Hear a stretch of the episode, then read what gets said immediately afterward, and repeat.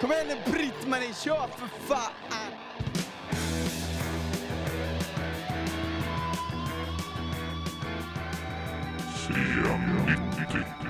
Kvänerna är ett folk som bodde i Kvänland, ett område vid Bottniska viken, redan på 800-talet efter Kristus. Kvän är namnet på Jakob Björnfots soloprojekt. Förra året kom den hyllade debutplattan The Funeral Pyre och Jakob Björnfot är gäst i det här avsnittet av C90-podden.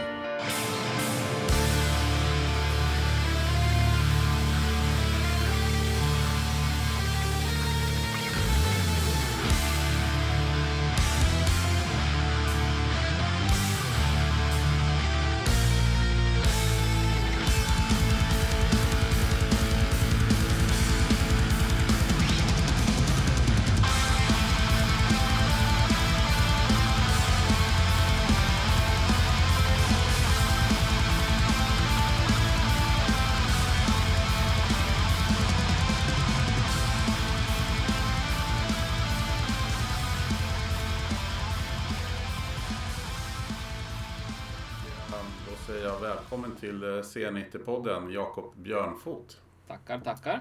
För eh, lyssnare som kanske inte vet vem det är får du gärna introducera dig. Absolut.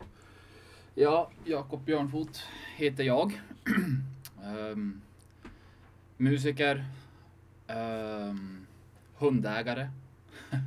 och eh, allt däremellan. Um, skriver mycket låtar och, och, och ja, spelar gitarr. Försöker sjunga. uh, ja, nej men ehm, man kan väl säga att jag, jag är en, en, en vanlig snubbe från, från Norrbotten. ehm, som, som gillar att lira musik. Och som har haft ganska tur de, de senaste åren. Ehm, fått göra ganska mycket och, och, och fått spela med väldigt eh, bra musiker. eh, I Europa, USA och ja, nej men typ. Ja, men jag tänkte vi skulle komma in på det lite senare, men jag tänkte vi skulle börja lite med att se senaste året måste man ändå säga, har det handlat väldigt mycket om Kvän. Mm.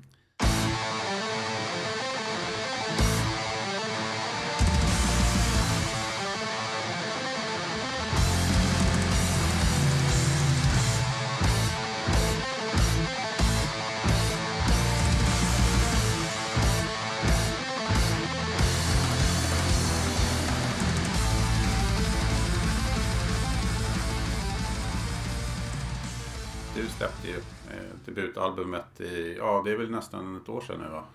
Ja, precis. Jag tror det är till och med...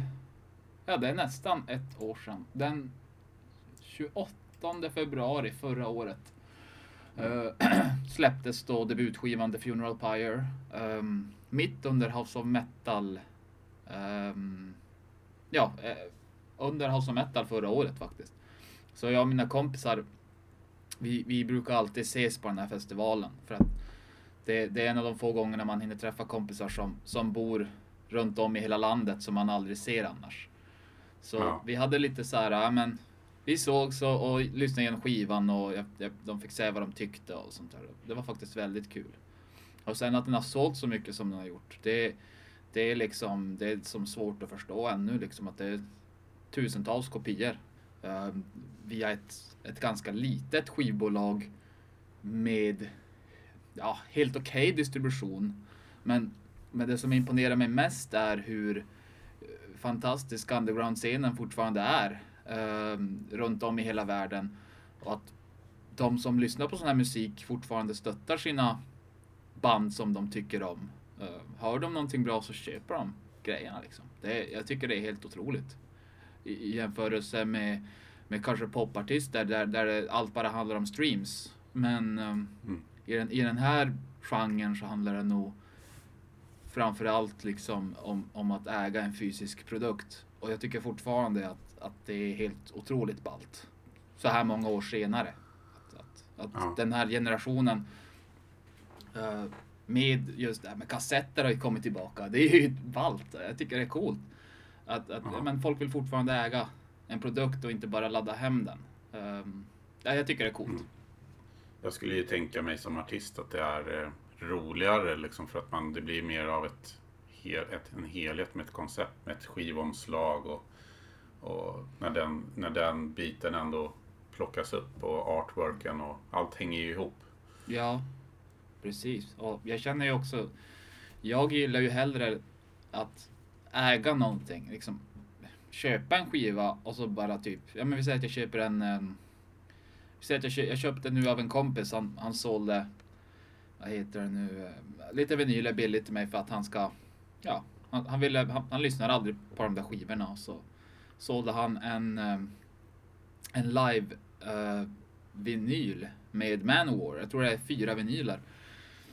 Och det, den är ju liksom så här jättesvår att få tag i. Jag, jag fick mm. den för ett så otroligt bra pris. Och, och du vet, för, för mig så är halva grejen det här när, du, när du köper någonting och du, du längtar och får hem det och sen så, så sätter du på vinylspelaren och så kollar man liksom i det är bilder och konvolutet och allt det här. Jag tycker det är häftigt. Eh, det, det är halva grejen för mig när jag köper mm. skivor och sitta och lyssna samtidigt som man kollar i texterna och vilka som medverkade under det här och var spelades saker in. Och jag, jag, jag tycker det är det är bland det roligare med att köpa skivor faktiskt. Mm. Äga någonting och, och, följa med i hela resan från början till slut. Det... Men jag gissar då att det var ganska viktigt för dig när Funeral Pyre släpptes då för nästan ett år sedan att, att du eh, ja, la ner tid helt enkelt på omslag och så. Mm. Och idé. Ja, ja det, det, det var jätteviktigt. Jag hade redan skivomslaget var klart redan 2018. Uh, eh, grundtanken var att jag skulle släppa en EP faktiskt med uh, Thomas Nyqvist som drev uh, No Fashion Records. Som, han, han har en liten underground uh, distro slash ett skivbolag idag som ja, han har släppt lite kassetter och så han har släppt någon split-vinyl och sånt där. Så grundtanken var att jag skulle släppa via hans skivbolag. Men då så fick jag istället massa, ja det, det började komma in massa mail. Och, och, och då såg jag att uh, det var faktiskt skivbolag som var väldigt intresserade av en fullängdare istället och ett skivkontrakt. Mm. och uh, det kände jag var lite mer intressant. Så jag struntade faktiskt att släppa en EP. Och satsade faktiskt då på en fullängdare i och med att det fanns ett så pass stort intresse för det. Uh, och ja, på den vägen var det. Uh, Hade du lagt ut låtar på Bandcamp då eller hur, hur liksom nådde du ut med musiken till dem som var intresserade? Det var så att jag hade tagit en break från alla sociala medier och, och ja, allt vad det heter ungefär, jag var borta ungefär ett och ett halvt år. Tror jag. Ganska exakt. Och sen så när jag hade skrivit klart den här första låten då, singeln uh, Jenad Lushi. Så um, då tänkte jag att nej men nu måste jag ju nå ut. Så att då aktiverade jag min, alla mina sociala medier igen och, och då publicerade jag att, att det här är det jag kommer göra nu. Och, och det blev en riktig... Jag tror jag var rätt tid på rätt plats just när jag valde att, att gå ut med det här. För att det blev, tog en jäkla fart. Och det underground science började höra av sig. Vad är det här? Det här låter väldigt intressant. Vi vill ha mer. Bla bla bla. Du vet, det bara... Det kom som världens grej.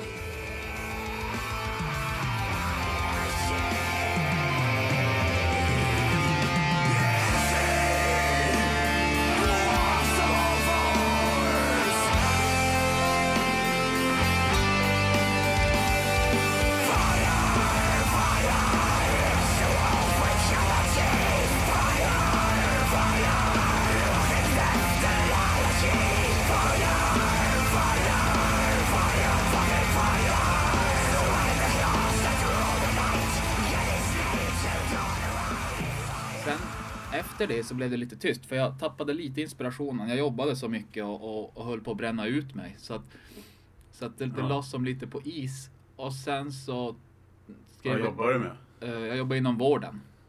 Ja. Och det var, ja, det, det är, nu är det ju fortfarande, alltså det är ju, vi, vi får ju jobba röven av oss. Liksom. Jag jobbar 50 Ja. timmars vecka den här veckan. Liksom. Det, så där vid 2018 så blev det väl inte en svacka och sen så hörde Oliver från Black Lion Records av sig och sa att han tror verkligen att The Funeral Pyre uh, kan bli någonting. För då hade jag redan sagt att jag har som redan kommit på titeln och jag har alla låtar mer eller mindre klara. Det enda jag behöver göra är att spela in, mixa och mastera. Uh, eh, och han fick höra demosarna och så annat. att jag hörde av mig. Och jag tänkte okej, ja ja, visst, okej. Okay. det väl, jag, jag tänkte när jag läste hur han skrev. Han är inte alltid så bra på att uttrycka sig på internet. Så jag tänkte okej, ja men vi får se. Det, det lär ju skita sig. Men sen hörde han av sig och sa att nu har jag tänkt på det här och jag ser otroligt mycket potential och jag tror verkligen att det kan bli riktigt bra. Så han skickade ett skivkontrakt och vi gick igenom allting och, och på den vägen var det. Och nu är vi här ett år senare med nästan, ja, med över över 400 000 streams på Spotify och, och 1000, 2000 CD-skivor, över 1000 vinyler sålda senare och jag vet inte hur många tröjor som har sålts men Oliver sa att han, han, började, han tappade räkningen efter 500 eller något sånt där. Så, Ja. så det är som ändå rullar på jävligt bra alltså. Trots att inte har kunnat liksom spela live och marknadsföra det på det sättet. Om man ska Mm. säga det. Men, men eh, som du var inne på där, det, det tog ju fart snabbt och även när skivan kom så blev ju den uppmärksammad ganska ordentligt i början. Jag tror, som jag sa tidigare, det var rätt plats vid- vid rätt tidpunkt. Jag, Ja. jag, jag tror att det var det liksom. Och, och sen att det kom någonting som var fräscht, tror jag. Mm. Det är ganska många som spelar den här genren fokuserar ju oftast på att nej men vi vill att det ska låta som Darkthrone gjorde 94. För mig har det aldrig varit intressant. För att jag har lyssnat på så hemskt mycket olika musik. Jag kan inte bara spela musik som bara låter på ett sätt. Utan med Kvän så var det alltid att jag ska få utbrott för allt det jag har musikaliskt. Och då snackar vi inte bara metal utan det är ju mycket annat. Eh, jag har tagit influenser, ackordsgångar från eh, jazz. Jag har tagit eh, alla de här soloslingorna eh, snodda från Thin Lizzy, Gary Moore, Pink Floyd. Ehm, sånt för mig är jätteviktigt för att jag, jag klarar inte av att plöja en skiva som man bara, alltså där det bara är ett fåtal influenser. För jag, jag blir så uttråkad alltså. Det, ehm, så att för, för mig så var det viktigt att ha de där uh, sakerna med i musiken och sen så givetvis så jag, jag gillar ju heavy metal framför allt är ju som det är det jag älskar. Den här black metal biten är inte jag egentligen sådär jättebra på. Att, jag, jag tror jag halkade väl in lite av en slump för att jag hittade Bathory när jag var väldigt ung och, och, och han gjorde ju som allt själv. Och det tyckte Mm. jag var väldigt coolt. Så hela den här grejen med att spela och göra allt själv, det, det har jag att tacka Quarton för. För att det var, jag, jag tyckte det var så ballt. Alltså bara göra allting själv och vara din egen diktator eh, över ditt eget skapande och ingen kan peka finger på att det där är rätt och det där är fel. Jag, jag, nej, jag, jag tyckte det var ballt och, och det var nog största anledningen till varför jag ville göra allt själv och, och, och speciellt med Kvän. Mm. Eh, Sen tycker jag att, att han skrev fantastisk musik och att det är tråkigt att han inte finns med oss idag för att allt det här som har hänt de senaste ja, tio åren med Bathory och, och vi som växte upp på tidigt 90-tal att Bathory har ju fått ett nytt liv. Bathory är ju större än Ja. någonsin höll jag på att säga. Nej, men när jag, den första låten jag hörde med, med Kven var ju Gina Dushi och eh, jag fick lite samma känsla som när jag hörde eh, Wormwood och Mm. natt, Nattarvet. Att, att just det här att det var nytt, att det var någonting som man vågade ha väldigt dynamiskt och man vågade ta in influenser. Ibland så kanske de inte var så tydliga, men de fanns ändå där och det blir ju... Man vågar gå utanför ramarna liksom. Ja, precis. Absolut. Kan du förstå liknelsen? Absolut. Ja, det, det kan jag absolut förstå. Och, och de är ju jävligt bra också. Jag, jag gillar faktiskt deras musik väldigt mycket. Jag brukar surra med dem. Eh, Inte, inte alla, men, men jag surrar med Tobias och, Mm. och vad heter han? Sångaren. Nu glömde jag bort vad han heter. Uh, ja, han kallar sig ju en bokstav, ja. Eh, nine. Är det, Nej, just det. ja, En siffra. siffra. Namn. ja, Jorg. Jag tror han heter Georg? Ge- Georg egentligen. Georg. Ja, just det. Mm. Så är det. Ja, men det är, det är fina killar liksom. Det är bra gubbar. Ja, Bra musik. nej, men de har ju det lite särskilt, eh, Tobias är lite samma ju anda. Mm. Man känner igen andan liksom, med, tycker jag. Mm. Med, med Kvän och de är också på gång med nytt. Ska bli kul att höra.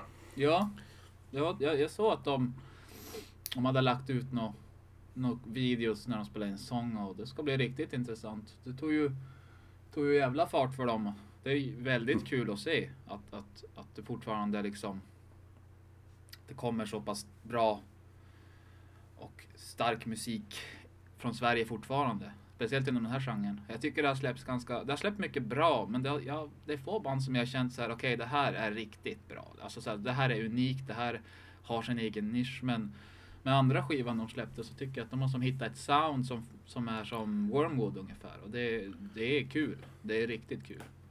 Ja, jag håller med. Jag gillar den andra skivan bättre. Mm. Än, och det gör de ju själva också, så att det kanske inte är så konstigt. Ja, precis. Jag kommer inte riktigt Nej, men- ihåg hur den första skivan lät. Eh, Det är ju mer, det är ju mer folk och lite mer trall eh, Okej, okej. refränger i, i det. Jag har lite svårt för det här jättetralliga. Jag, jag tycker det blir lite Kalle Anka när det som, Ja. Vissa älskar ju de här, du vet, de här riktiga folk metal. Mm. Shangalabanda, dan, dan, da. Jag, jag älskar Running. Wild, men Mm. jag, jag, jag klarar inte riktigt av just när det är för glatt. Då tappar jag lite. Jag vet inte. Det känns lite Kalle Anka då för mig. Mm. Jag förstår precis vad du, vad du menar. Mm. Eh, ja, men om vi å- å- går tillbaka då till, till Funeral Pyre så eh, det var ju alltså när jag, när jag sen lyssnade på hela albumet så blev det ju så, lite som en överkörning sådär eh, med Revenge by Fire då, första Mm. låten. Men det kanske var tanken också. Hundra- Hundra procent faktiskt.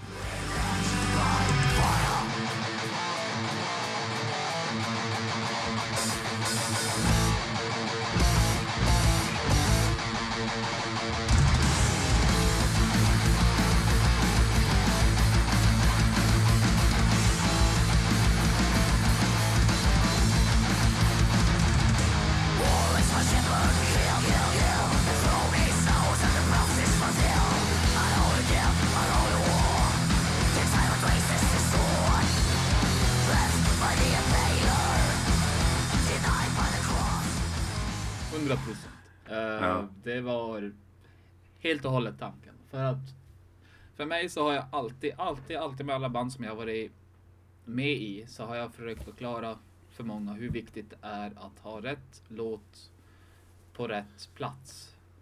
För att för mig så har det aldrig funkat att ha typ tre låtar med ren mangel och sen så ska det komma en lugn låt. För mig så har alltid mina öron mer anpassade att du börjar med en riktig käftsmäll. Mm. Och sen om det funkar så kan du ha en till käft, men sen måste man ha något som, som går ner. Uh, jag, jag, i, I alla fall för mig så, så blir det rätt tröttsamt om, om, om man inte tänker logiskt liksom eh, med hur man sätter låtarna. Så för mig så var det uppenbart att Revenge by Fire är den låt som har mest ös om man säger så. Mm. Och jag ville gärna börja med en, med en rejäl jävla käftsmäll. Och sen så Genad Lucius som är den här typiska black metal. Och sen så går man ner då i tempo, det blir lite down tempo. Och så upp igen. Och sen ner. Och sen upp och sen ner. Eh, det, det gillar jag mest. Mm. Det, det blir ju intressantare tycker jag också när det finns en dynamik och eh, när man, när, ja, men man inte, det händer saker som kanske inte känns så förutsägbara i, i musiken. Mm, Utan att det för den skull blir krångligt för sakens skull. Liksom. Ja, precis. Och det var ju också en av en av de största anledningarna till varför jag inte liksom bara körde mangel, mangel, mangel.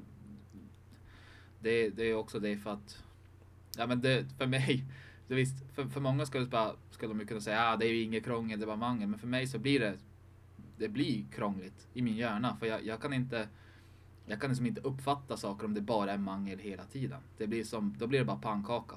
Så i så fall måste jag typ uh, stänga av skivan, andas ett tag och bara vänta, vad, vad fan har jag lyssnat på egentligen? Uh, och sen kanske gå tillbaka. För att det, det är som att jag, jag kan inte som uppfatta en skiva som bara går i 200 och sen är det slut. Sen, sen så finns Nej. det ju de som kan sitta och lyssna mangeldemos i tre timmar och, och tycka det är så jävla bra. Det, jag kan inte det. det. Ge mig en kvart, sen så måste jag andas. Ja, Men skivan fick ju också rättmätigt. Jag tyckte ju att det var en av år, förra årets eh, absolut bästa släpp. Helt klart. Och den fick ju också bra... Egentligen, ja, jag tror inte jag har sett någon dålig recension. Eh, tack så hemskt mycket för det. Och um, ja, dåliga, det beror på hur man vill se det. Nej, jag fick ingen dålig recension. Eh, säkert har, är det väl, har jag väl missat säkert några recensioner. Jag, jag, jag, jag läser faktiskt, nio av tio recensioner läser jag faktiskt. För att det är, man, man hittar alltid någonting som man kan reflektera över.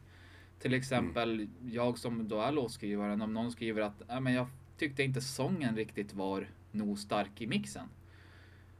Det är sådana saker som, som faktiskt är jävligt viktiga och, och faktiskt reflektera över. För att du som har skrivit låten, du som har hört den här hundra gånger, du hör ju allting på, på ett helt annat sätt än vad lyssnaren gör.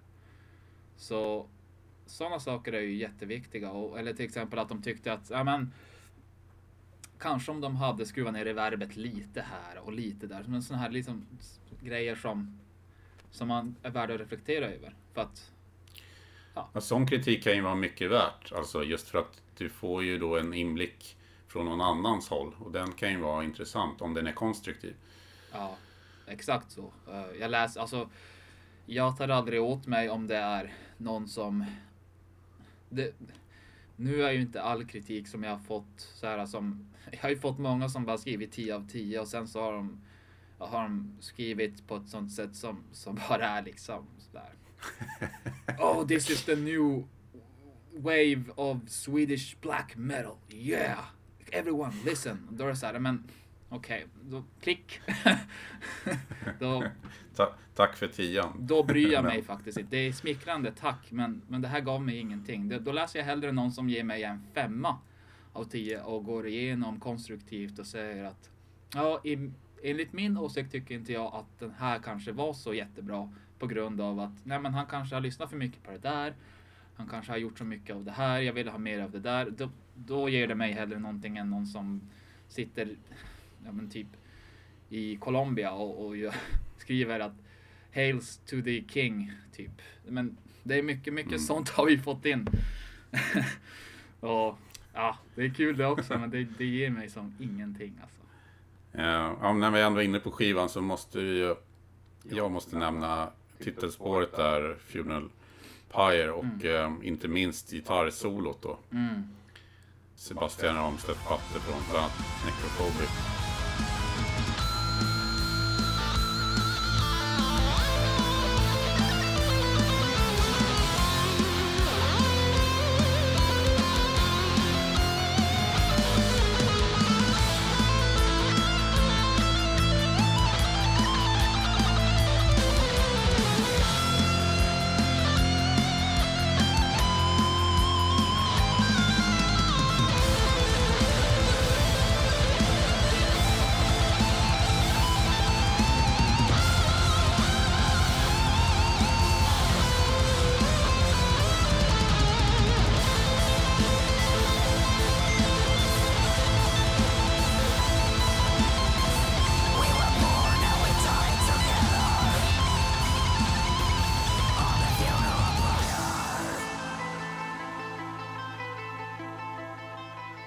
Håller med. Eh, jag blev... Ja, det var helt... Fan alltså, när man fick den här slutmixen med solot Mm. där. Alltså det var fan... Alltså det, det var så jävla bra alltså. Det, det, det bara, ja, det är så här liksom. Det är så här det ska låta. Det, det var, ah, det, jag blir fortfarande helt nästan till mig när, när jag hör det där jävla solot. För att han, eh, han, fick, han fick till exakt, han fattade exakt vad, vad som behövdes till låten. Mi- Mitt solo som jag spelade in till den där låten var ju bara ett jävla skämt i jämförelse. Ehm, han bara, det var bara pricken över i ett. Så när, jag minns när han, Mm. han skickade det där solot och så sa han bara Ja låtjäveln är jävligt bra men du får ju säga om, om solot var bra eller dåligt. Så hörde man jävlar vad bra alltså. Och, ja. Och det fick ju, jag tror, jag tror det är många som också eh, som började, som tyckte att låten blev ännu bättre på grund av solot. Det, nu är det ju, nu är det ju typ ett, ett klassiskt solo för den där låten. Det är typ, ja, Mm. ja det är coolt. Eh, och det är svårt att spela. Vi har så, vi har lite olika stilar så att, men och jag som, eh, vad heter det nu, som ska spela solot vill ju ändå göra det så mycket rättvisa som möjligt. Så jag har, fan, jag har fått traggla själv alltså. Det är ganska mycket. Det, det är ju, det är kul med utmaningar. Jag, jag tycker det är Mm. skitkul. Till, till nya skivan så har jag ju, enligt min åsikt, världens bästa metalgitarrist. Um, med mig. Nu tänker jag inte avslöja här och nu vem det är, men enligt min bok är han, är han världens bästa. Och han har skickat solo till mig med klipp och allting och jävlar vad bra alltså. Men jävlar vad svårt. Ja. ja, det, det, Ja, det är det så. ska bli grymt. nu är det bara att sitta och öva, så jag har faktiskt övat som en galning för att när vi ska repa in de här låtarna och, och, och det så vill jag att det ska sitta så bra som, som jag bara kan få det. Mm. Det ska, ska bli riktigt intressant. Men om man skulle beskriva solot där i Funeral Pyre, så det som jag, jag skulle säga eh, i mina öron är liksom det som gör det så bra är just den här eh, mixen av känsla och kunnande, eller vad man ska säga. Alltså, Mm.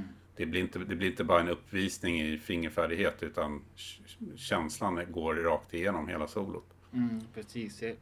Det var ju också det som var lite grejen kanske med hur solot byggs upp och speciellt dynamiken under solopartier. För det börjar ju ganska så här ganska lugnt med bara en dum-dan, AC/DC.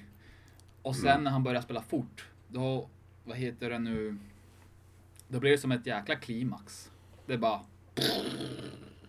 Och sen Mm. så går det ner och så bara blir det knäpptyst. Mm. Det var som perfekt. Jag, jag minns att jag spelade faktiskt in körer till när dubbelkaggarna där och, och, och det här bada, bada, bada, snabbare partierna kom. Då tänkte jag att alltså här måste jag verkligen, alltså det måste lyfta. Allt måste lyftas. Så jag arrangerade faktiskt en, vad fan var det, femstämmig kör. Ehm, Mm. och lyssnar man igen eh, och bara tänker på körerna där och sen tänker på hur mycket det lyfter. Så det kommer bli en helt annan grej nästan. och det, det, Mm. allt blir bara så mycket bättre. Och det, det, ja. Nej men det, det är precis så som du säger. Och jag tänker, jag tänker att det där solot är som en blandning med typ Sleeping in the Fire med W.A.S.P. Speciellt när de spelar den live. Och typ en, eh, jag vet inte, nästan, jag får en sån här rå typ Mötley Crüe-känsla. Som när Mick Mars spelar sina licks, fast då gör ju det Sebastian gör ju det mycket bättre om du frågar mig. Men, men han har ju den här råa 80-talskänslan. Nästan lite så här George Lynch och, och Chris Holmes vibbar som, som är skitbra. Eh, Mm. väldigt, han har en egen stil också. Som gör att det låter som han. Han har det där som folk pratar om. När det kommer till gitarr, ton och stil och hur någon spelar. Han har det där. Han har hittat det där guldkornet som gör Sebastian Ramstedt till sig själv. Genom hur han spelar. som också kan höras på Necrophobics, inte minst senaste plattan där som Mm. Johanna har varit väldigt eh, eh, in, involverad i hela skapandet där med låtskrivandet och allting. Då, eh, Dawn of the Dead som också släpptes ju förra året. Precis. Ja, Eh, den är hade ju grym. med. Ja. Sen, eh, jag tycker att plattan också avslutas väldigt snyggt ju med Hymn to Kvänland, instrumentalt spår, men som på något sätt, ja men det knyter ihop säcken liksom. Jag antar att det var så det var tänkt också. Ja, precis. Eh, sista låten där är in, eller det blir sjunde spåret blir det som är Bestial Winter då. Mm. Som sen går över till Hymn till Kvinland. Eh, de två låtarna är ju väldigt gamla låtar. Det, eller de flesta idéerna är väldigt gamla. Hymn, till Kvinnland Kvinland är egentligen en... De där två, det är ju som bara två riffs egentligen. Med melodi då. Men de två idéerna är egentligen um, komponerade för piano. Uh, så de hade jag faktiskt liggandes på Google Drive i fem år typ. Jag gick in av en slump, jag vet inte vad jag skulle göra men jag kikade och så började jag lyssna bara fan det här är potential för att göra en ganska cool instrumental låt. Och sen så bara japp, nu ska jag avsluta skivan med en instrumental dänga.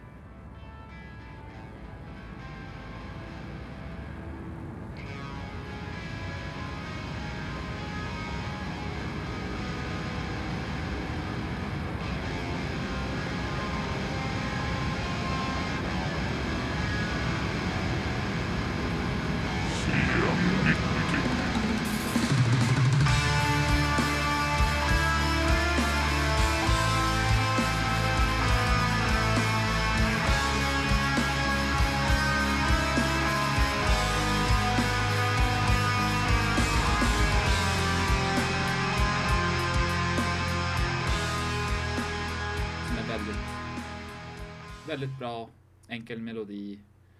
Um, ja, väldigt, väldigt catchy. Det är svinsvårt att skriva instrumentala låtar som, som, som håller sig intressanta. Uh, tycker jag. För att du måste ha ett helt annat meloditänk. Och, och speciellt kompositionen.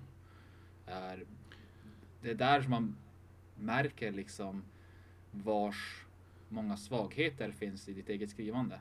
För kan du inte göra dig förstådd genom hur du vill uttrycka det instrumentalt så kan det bli svårt att uttrycka dig med sången också. För sångmelodier på gitarr och sång på sång är ungefär samma sak.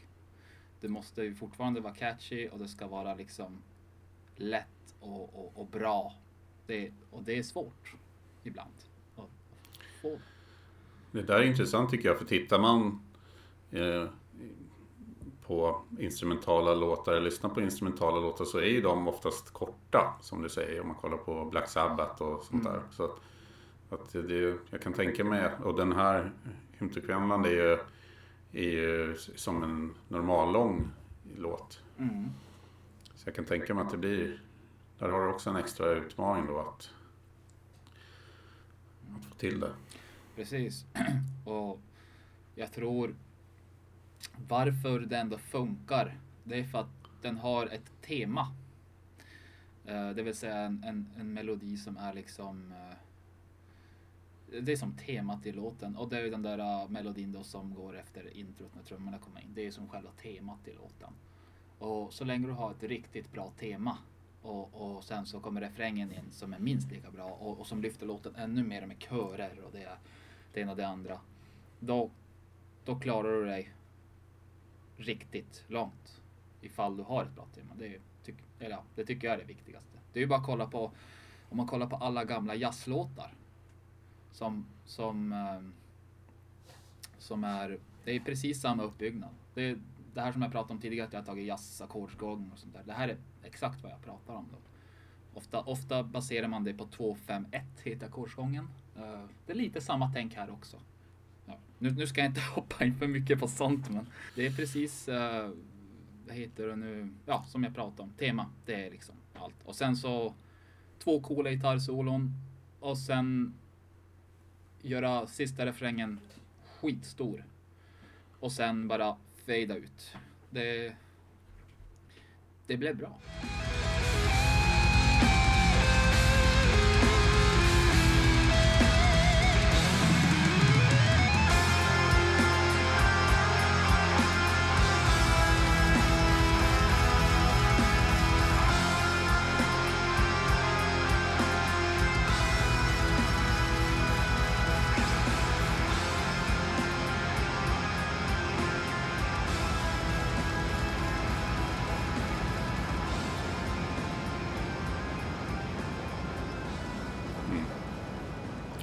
Känns ju som hela det här temat med, med Kvän är ju att det är väldigt lyckat. Eh, just för att det finns så mycket att hämta och mycket att ta ur. Och både när det gäller texter och inspiration och ja, för hela konceptet. Jag har förstått att du har haft det i huvudet ganska länge. Ja, precis. Men jag har aldrig förstått hur jag ska kunna, alltså. Jag kom bara till en punkt då jag, jag hade, jag hade så mycket överskott rent musikaliskt. Jag höll på att bli tokig. Jag bara, men jag måste göra mig av med det här. Men jag kunde aldrig få ihop ett plus ett och sätta ihop det till en helhet, utan det blev man började med någonting och så ringde man sina kompisar. Nu, nu, nu har jag det här. Jag har, jag har fattat exakt vad jag vill göra och du ska spela. Du ska spela trummor och vi ska göra en skitbra skiva och det ska bli kanon och allt det här. Och så går det bara någon månad och så bara, nej, jag får inte ihop det. Jag vet inte hur jag ska plussa ihop de här så det blir en helhet. Och det tog väl tre år, kanske, eller ja, två, två, tre år att få ihop helheten. Så att det faktiskt funkar som en skiva. Så att man inte bara har, ja men, ett album med låtar som är av olika genrer nästan. För det är ju ganska mycket så på skivan. Jag menar, den börjar ju med en black speed metal som sen går över i en 90-tals svensk black metal-dänga som sen går över till någon slags balladaktig uptempo någonting. Ja, och sen så bara håller det som temat hela tiden och, och eh, den största utmaningen var att få det så att, så att allting makes sense. För när jag försökte få ihop det först så gjorde det inte det. Uh, men jag, jag, jag tror det var bra att jag inte stressade någonting och, och för det är alltid så här att när man, visst, när man ska släppa en skiva och för oss som, som är sådana här musiker så är det mest det, det jobbigaste är alltid när, dagen när den släpps. Eh, det spelar ingen roll hur nöjd du är. Men dagen då den släpps är verkligen jobbig alltså. Det, försöker inte tänka på det faktiskt. Men, eh, Det är någon slags, det finns ingen återvändo då längre ju, eller hur? nej, då är det kört alltså. Det, Ja, nej men man lyssnar ju. Jag har lyssnat på den här skivan nu så himla många gånger på både vinyl och kassett och CD och, och det, det, det som många andra säger också att de varje gång de lyssnar så hittar de någonting nytt och någonting som eh, var oupptäckt. Och för mig så blir det bara, jaha, men vad hittade du där då? Så säger de, ja, men jag hittade typ den här Ja, nästan som att uh, uh, samma ackordsgång som i Dire Straits. Den här låten. Jaha, coolt. Och det sjuka är att jag har faktiskt alla de fyra första Dire Straits skivorna på väggen. Allt kommer så... Allt, jag, jag tror bara att det mesta har en har ett inflytande som, som inte alltid är synligt också. Hur, hur går tankarna nu då för att eh, gå vidare? Du, är ju redan på gång har jag förstått med uppföljaren. skivan är ju i stort sett redan klar. Typ, jag började väl typ en, två månader efter The Funeral Pyre. För, för mig fanns inte det här, ja, men nu har jag släppt en skiva, nu ska jag andas. För, för mig så, jag är en så pass kreativ att direkt jag får en idé så måste jag sätta mig och åtminstone spela in idén. Och sen när man spelar in den där lilla idén så bara, men nu kanske jag kan testa några ackorder bakom den här lilla idén. Och sen mitt som där så har man ett grymt riff och då är det bara att köra. Ja, men den här nya skivan, den kommer vara... Jag tror att de som gillade Funeral Pyre kommer inte bli besvikna. Jag har lite mer speed metal på den här skivan. Dels för att jag tyckte att jag skrev för lite speed metal på första skivan. Så jag ville ha lite mera av det hållet på den här. Men det är fortfarande tydliga influenser. Det är lite, vissa låtar lite mer pagan, men helheten tycker jag funkar bättre på den här skivan faktiskt. Uh, konceptet är, är mycket klarare och, och, budskapet är mycket tydligare än, än kanske vad det var på första skivan. Sprang iväg kanske lite ändå här och där. Men skitsamma. Det, det här kommer bli riktigt bra. Uh, och uh, jag och trummisen som, som jag har med mig, Tommy, han uh, är så här 22 år gammal, typ. Kom, om några år så kommer han, kommer han nog bli hörd som en av de bästa i Finland. Det är jag helt säker på. En råtalang utan dess like som har ett, ett, en sån person för, för att spela så det är helt osannolikt. Det, jag har aldrig sett något liknande. Och, han skickar trumdemos hela tiden och frågar mig vill du att jag byter ut det där Fille? Du får lyssna på det här, säg vad jag ska byta ut och så kommer jag på något bättre och gör så här. Eller vill du bestämma vad jag ska göra där och sånt där. Och så det, ja, det funkar så jävla bra. Så. Hur kom du i, i kontakt med honom? Uh, det var så att en, en, en, en bekant till mig uh, la upp någon video när han spelade trummor. Då gick jag in på hans kanal och, och kikade och, och så stod det typ Hi I'm Tom, alltså som i Youtube om fältet stod det Hi I'm Tommy från Finland. Det här var ju typ två år, ett år sedan så 21 years old.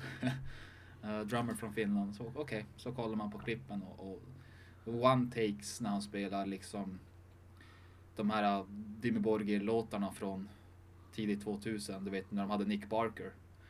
Monster-trummis. Yes. Sitter han och spelar one takes på typ sådana låtar och man bara wow, okej. Okay. Och sen började man prata med han. Jag lade till på Facebook och skrev hej. Liksom, hade du varit sugen på att jamma någon gång? Att jag tycker att du är verkligen är jätteduktig och, och, och eh, så. Bara för att lära känna hur han är som person. För det spelar ju ingen roll hur bra han är ifall det inte funkar kemimässigt liksom. Och visa sig vara liksom kille med som, som har fötterna på jorden och liksom inte, ja men han är som vem som helst. Vad heter han? Tommy? Uh, to, Tommy Tuokala heter han. Ja. ja. Jajamän. Internet har inte bara, um, vad ska man säga? Internet det är finns inte uppsidor. bara Ja precis, internet Nej. är inte bara skit. Liksom. Det finns jättemycket bra med internet också. Nej men just det där att kunna liksom hitta folk och, kom, och komma i kontakt med folk som man förmodligen aldrig annars hade gjort. Precis, och det, det är ju helt sjukt svårt att hitta trummisar idag om man inte har internet. Alltså eller Facebook eller sånt där. För att alla trummisar som jag har på min skiva, eller alla musiker jag har på min skiva, har jag hittat på internet. Eh, utan internet hade det här aldrig gått alltså. Det, så är det bara. Men hur började det för dig? För trots att du är, du är ju bara 27 år mm. eh, så har du ju ändå hunnit med en hel del och spelat med, som du var inne på i början här, eh, spelat eh, ja, över världen. Mm. Det började väl redan... Mitt musikaliska intresse har alltid funnits. Alltid. Pappa är gammal bluesgitarrist och mamma är jätte musikintresserad och min bror är ju studiomusiker och har även spelat in med bland annat Simon Phillips i Toto och, och var i hans studio, bott i LA och hela den där biten. Och spelar även, han spelade även med Sveriges största dansband, Expanders, i, i många år. Och, ja, livnär, livnär sig på att spela. Så när, redan när jag var som 7-8 år så minns jag att jag såg det var två musikvideos kommer jag ihåg. Det var um, The Final Countdown med Europe och Psycho Circus med Kiss.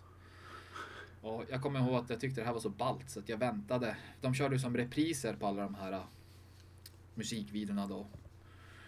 Uh, var det på, jag kommer inte ihåg vars det var, vilken kanal, men då hade jag lärt mig hur man spelade in på kassettband då.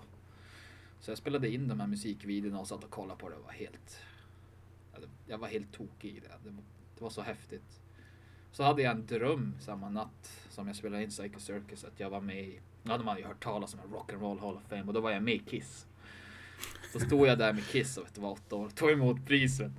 Så jag tror det började kanske redan där att, att eh, ja, men jag fick ett intresse för, för musik och, och sånt. Sen var jag väldigt, jag var väldigt osäker när jag var när jag var ung och, och liten och väldigt rädd för typ allt. Det, det, och det enda som jag fann eh, någonting att hålla i, det var, det var hårdrock och, och Iron Maiden framför allt.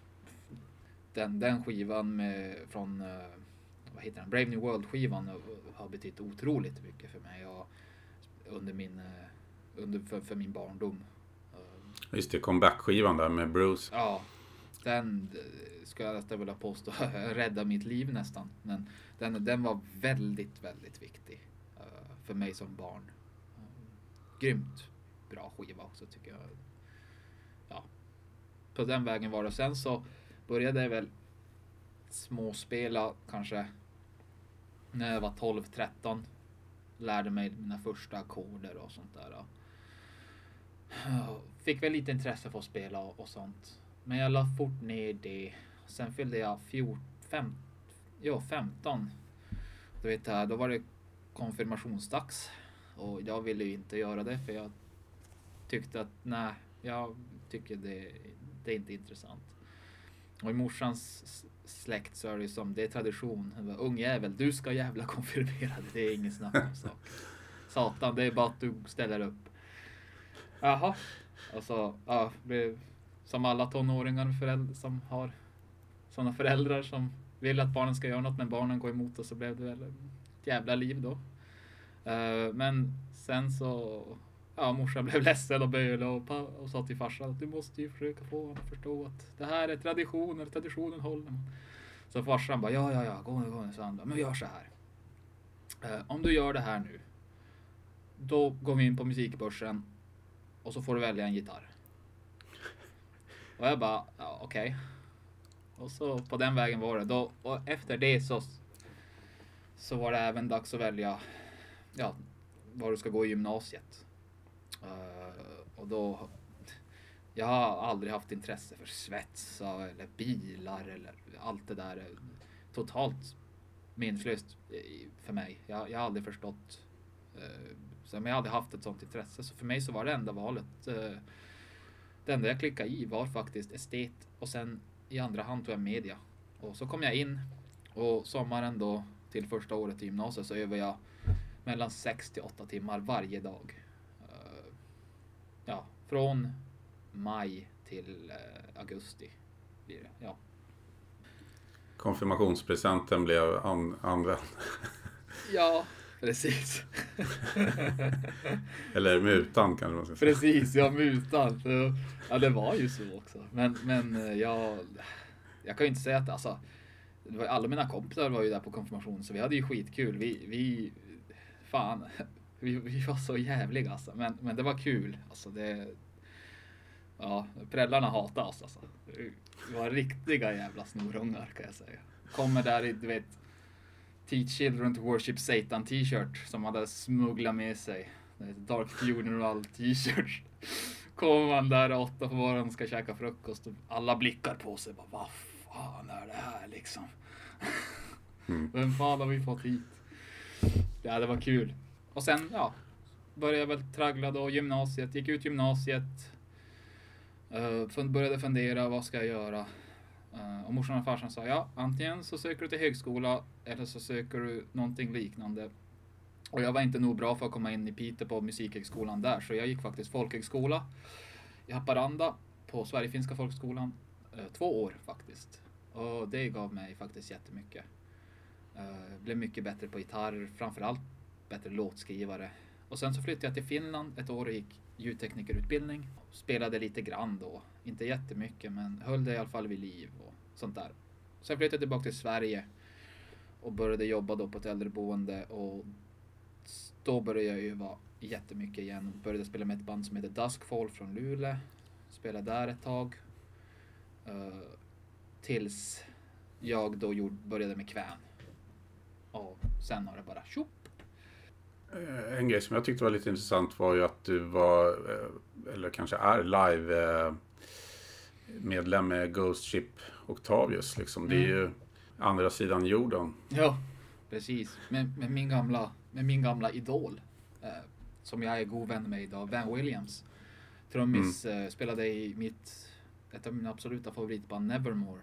Sen början tills då slutet. Ja, det, är- det är faktiskt... Världen är liten. Jag, jag, det, det är så svårt eh, för mig ibland. Jag brukar tänka på det ibland att idag är jag kompis med, med de som jag såg upp till för ja, fem, sex år sedan.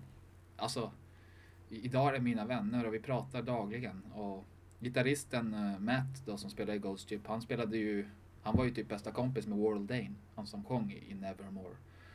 Och de är bästa vänner med de som är mina gitarridoler och så vidare.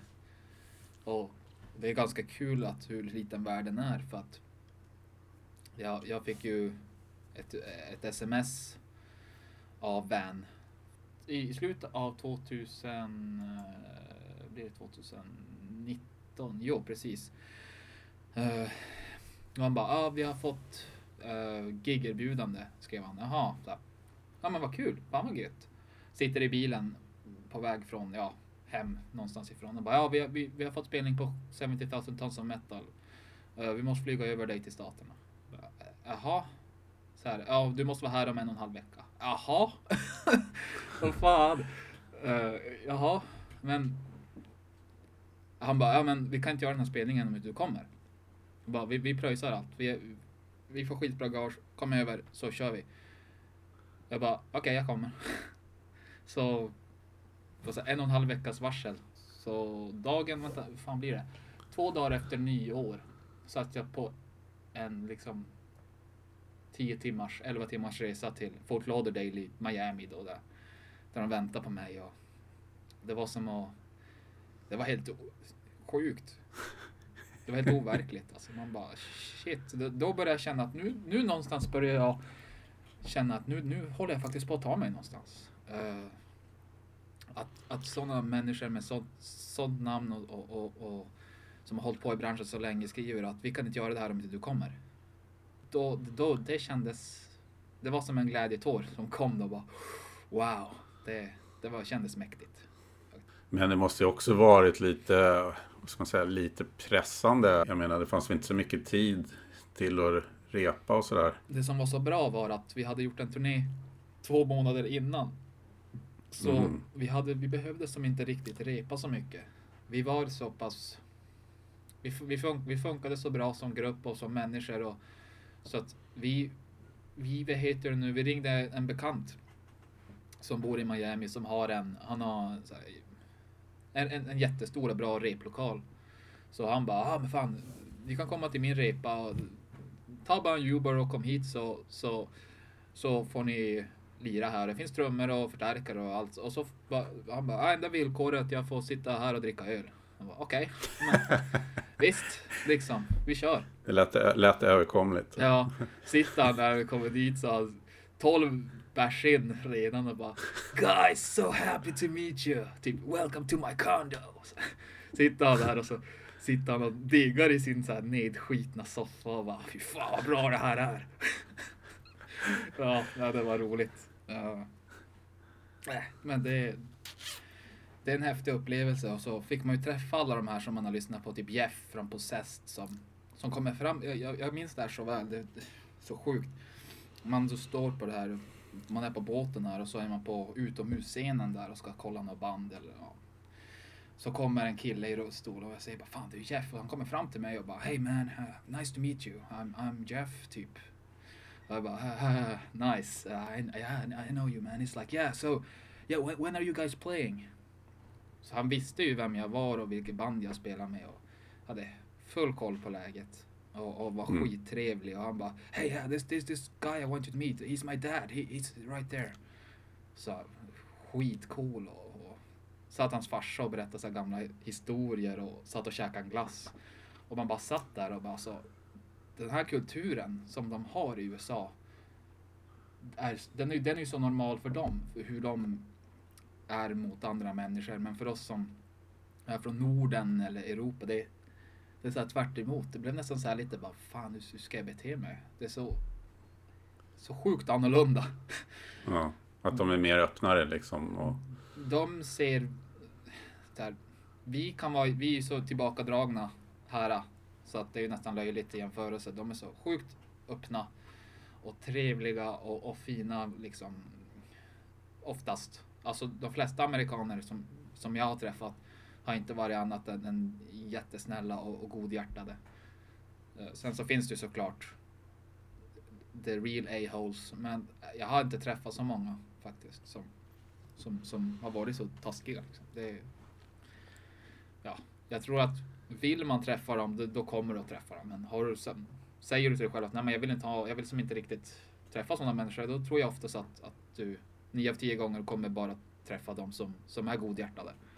Jag tycker hela den här äh, att det är väldigt fascinerande med kristningarna. Det, det känns som ett så här, nästan som ett rymdskepp på något sätt. Och, Det är så jävla stort. Alltså, ja, det är som ett jävla rymdskepp med så här typ 3-4 tusen hårdrockare och, och liksom. Det enda som är negativt, det är ju som att det finns ju som inget privat överhuvudtaget. Om du inte vill sitta inne i ditt rum. mm, Du kan ju, vill du komma ifrån hårdrock så går inte det. Det är hårdrock 24-7. Det finns inte en sekund av, av tystnad egentligen. Så det är overdose liksom. Ja. det, ja, ja, ja, jag kunde inte lyssna på hårdrock på ett par veckor. det var, jag, satt, jag pratade faktiskt med min, eh, min kompis eh, som sjunger i, i de här Finntroll från Finland. Uh, Mattias Lillmåns. Satt, satt där på övre däck och, och försökte bara komma bort från hårdrocken. Så bara fan, så här, fjärde dagen in du vet, du vet, den är ju fem dagar alltså.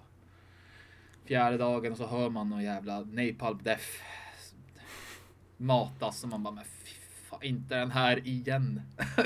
Det var bara jävla mangel och så sa, så sa jag bara, vet du, jag skulle lyssna på Miles Davis i ett år efter det här alltså. Klarar inte av det här. Ja. Alla var av samma åsikt. Bara, ska lyssna på den mjukaste jazzen som finns. Så det är bara som bomull i öronen. Ja. Ja, men det, det, det, det, jag, jag tyckte det var kul tre första dagarna. Då var det grymt. Efter att jag hade spelat, då kändes det lite som att nej, men nu kan jag fara hem faktiskt. Alltså då, du har som sett allt, du har gjort allt. Du har träffat det där fyllot där. Du har sett den där kändisen däcka utanför den där krogen nu två dagar i rad. Du har, allt blir som bara, det bara går i cirklar. Och då Mm. blir det som så här, ah, ja ja. Men samtidigt så ska man ju inte klaga. Jag menar, hur många får göra en sån här grej? Och få betalt för att göra det? Det är fan inte många alltså. Nej, otroligt eh, fascinerande grej tycker jag. När man har sett så här klipp och bilder så verkar det också som att Alltså det, det känns som att alla som är där har hur mycket pengar som helst på något sätt. Att alla går och köper all merch. Och, du vet, jag vet inte Mm. varför jag har fått det intrycket på något sätt. Men det är, det är väl ganska dyrt bara att åka på dem. Kristingen. I, det är ju svinjävla dyrt. Uh, jag tror det. Nu minns inte jag exakt vad det kostar för att. Som sagt, vi har ju som aldrig behövt. Vi betalar ju inte för någonting själva. Förutom. eh, förutom typ om du ska köpa öl och sånt. Då får du ju oftast. Jag tror, jag tror vi fick så 100 dollar var på ett sånt här kort. Efter det så var vi tvungna att betala själv. Men jag träffade ett gäng. eh, som då var från Sverige. De skulle med samma flyg då till, till det här. Och de sa ju att liksom, det här är ju något man får, du får spara ihop ungefär. Alltså för att det ska gå jämnt ut och allting så får du minst, alltså det, du får ju spara som från det du kommer hem sen om du ska fara igen nästa år. Så det är som ett år man måste spara för att bara få ihop det. för jag menar flyget är ju bara det är ju 10 000. Jag tror biljetten är typ så här 15-20. Och sen ska du ju ha någonstans att bo när du kommer dit. Du kanske ska övernatta. Ja, men då flyger det en tusen spänn där. Du vet, snart, vi är snart uppe i 35 000. Bara på liksom de här nödvändigare grejerna. Och sen så kostar ju en, en öl kostar ju typ 100-120 kronor. Mm. Så tänk dig liksom, och en drink 13-14. Så bara om du har typ fyra öl, en 500 har lätt flugit. 600 spänn typ. Eh, apropå live-sammanhang och sånt där. Om man ser liksom efter Corona då. Hur, har, hur går tankarna där för Kväns del? Ja, vi har ju sju, åtta spelningar bokade. Den här... Um, vi hade ju två spelningar med Nagelfar. Uh, eh, en blev nog inställd, men vi har en spelning då med Nagelfar i Umeå och sen har jag en, en vanlig spelning där det bara är Kvän i Umeå, så två där och sen så har vi den här mörkaste Småland-spelningen. Sen så har vi, jag har även några tyska promoters som vill ha Kvän dit. Eh, även några i Holland. Eh, men vi får se. Jag känner mig inte stressad, även om det hade varit kul. Men nu så känner jag att det finns ingen idé att, börja hålla på och ute och börja boka spelningar och sånt där för att det allt är så osäkert. Att börja Ja. hålla på och, och bygga falska förhoppningar, det känner jag. Äh, det, det får ta sin tid. Det, det kommer bli bra liksom. Det löser sig. Men om man ser till själva framträdandet då? Eh, Eh, Jag kommer ju satsa ganska hårt på, på bra scengrejer. Skitstor, snygg backdrop. Såna här, ah, vad heter det, side drops. Rökmaskiner. Det ska vara liksom hela nine. Det ska vara whole nine yards. För att jag känner att musiken förtjänar det. Musiken som, som jag kommer framträda med mina medmusikanter. Den kommer inte göra sig rättvis bara genom att stå och spela med någon skitdålig eh, scenutrustning. Utan det, det här det ska verkligen det ska gynna, gynna både ögon och öron 110 procentigt. Annars, annars tycker jag att då får det vara nästan lite grann. Då, då, då kan jag bara göra kanske några spelningar, men då är jag nöjd så. För, för mig Mm. så handlar det som sagt 110 procent om att jag får uttrycka mig på det sättet som, som jag känner är viktigast. Annars får det vara. ja, det är bara att hoppas att det snart eh, blir av överhuvudtaget. Och, Det är, så, det är så roligt där för att jag pratade med eh, skivbolagsdirektören Oliver Dahlbeck på Blackline Records om, om just det här och vi, vi var övertygade om att det kommer börja lugna ner sig så han han, han köpte en stor backdrop med The Funeral Pyre-omslaget. Och nu, skivan kommer komma ut nästa år i februari. Så jag kommer ju aldrig egentligen kunna använda det där. Så jag vet inte vad fan jag ska göra med det. Om, om jag ska, jag vet inte om jag ska spara det bara för att ha det som en kul grej. Eller om jag ska, jag vet inte, typ sälja det till, till något fan. Jag vet att det är många som bara, kan inte jag få köpa den där av dig? Bara, Men det, jag vet inte. Så det är en kul grej och vem vet vad som helst kan hända. De kanske får fara och spela. Men, ja jag vet inte. Jag tror jag, tror jag kommer ha kvar den, kanske sätta upp den i någon replokal eller sånt där. något, som, något som jag tycker är snyggt, men det kräver ju också arbete under konserten. Det är ju när man, om den skulle kunna komma upp under Funeral Pie-låtarna. Jaha, just det. Uh, tanken, lite tankar som jag gick i, det var ju att, att ha liksom backdropen som, den ska redan vara på plats ungefär. Um, jag snodde den här idén från bandet Truder från Norge, när de spelade den här, de gjorde en hyllningskonsert i Bathory. Då hade de ju Fredrik Melander på, på bas och, och, och sånt här. Och då hade de först sen Schruder backdrop. Och sen när de började spela Sacrifice så bara ramlar den och så, så bakom den var den här stora jävla geten. Med två Mm. svenska flaggor. Det, det var det är gåshud. Men jag har ungefär samma tanke, bara att man har en svart backdrop. Och sen när, när det kickar igång, typ om man börjar med Revenge by Fire. Så precis när det kommer igång den med trummorna så bara rasar den och så kommer backdropen ner då. Ungefär Mm. en sån idé. Det, och så har man pengar så ska man ha en puff. När det, Mm. när det börjar. Bipampa. Så. Ja, det hade varit ballt. Men det jag har stora planer, men sånt, sånt kostar det också. Det var så kul. eh, Jag vet inte om du har hört det här skämtparodibandet Ninja Magic någon gång. Eh, Nej. De släppte en, en låt som heter The Way of Life.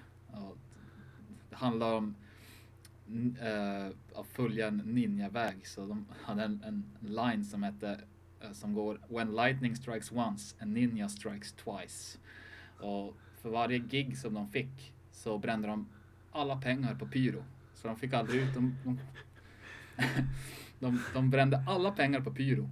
Alltså hade så ja, du måste gå in på Youtube och kolla. Det, det är så jävla bra. En sån tanke hade jag också bara fan.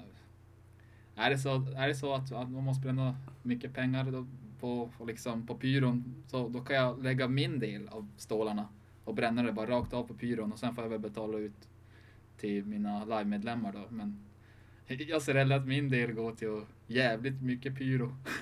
Helt rätt. Jag ser verkligen fram emot det där, få se och även höra då.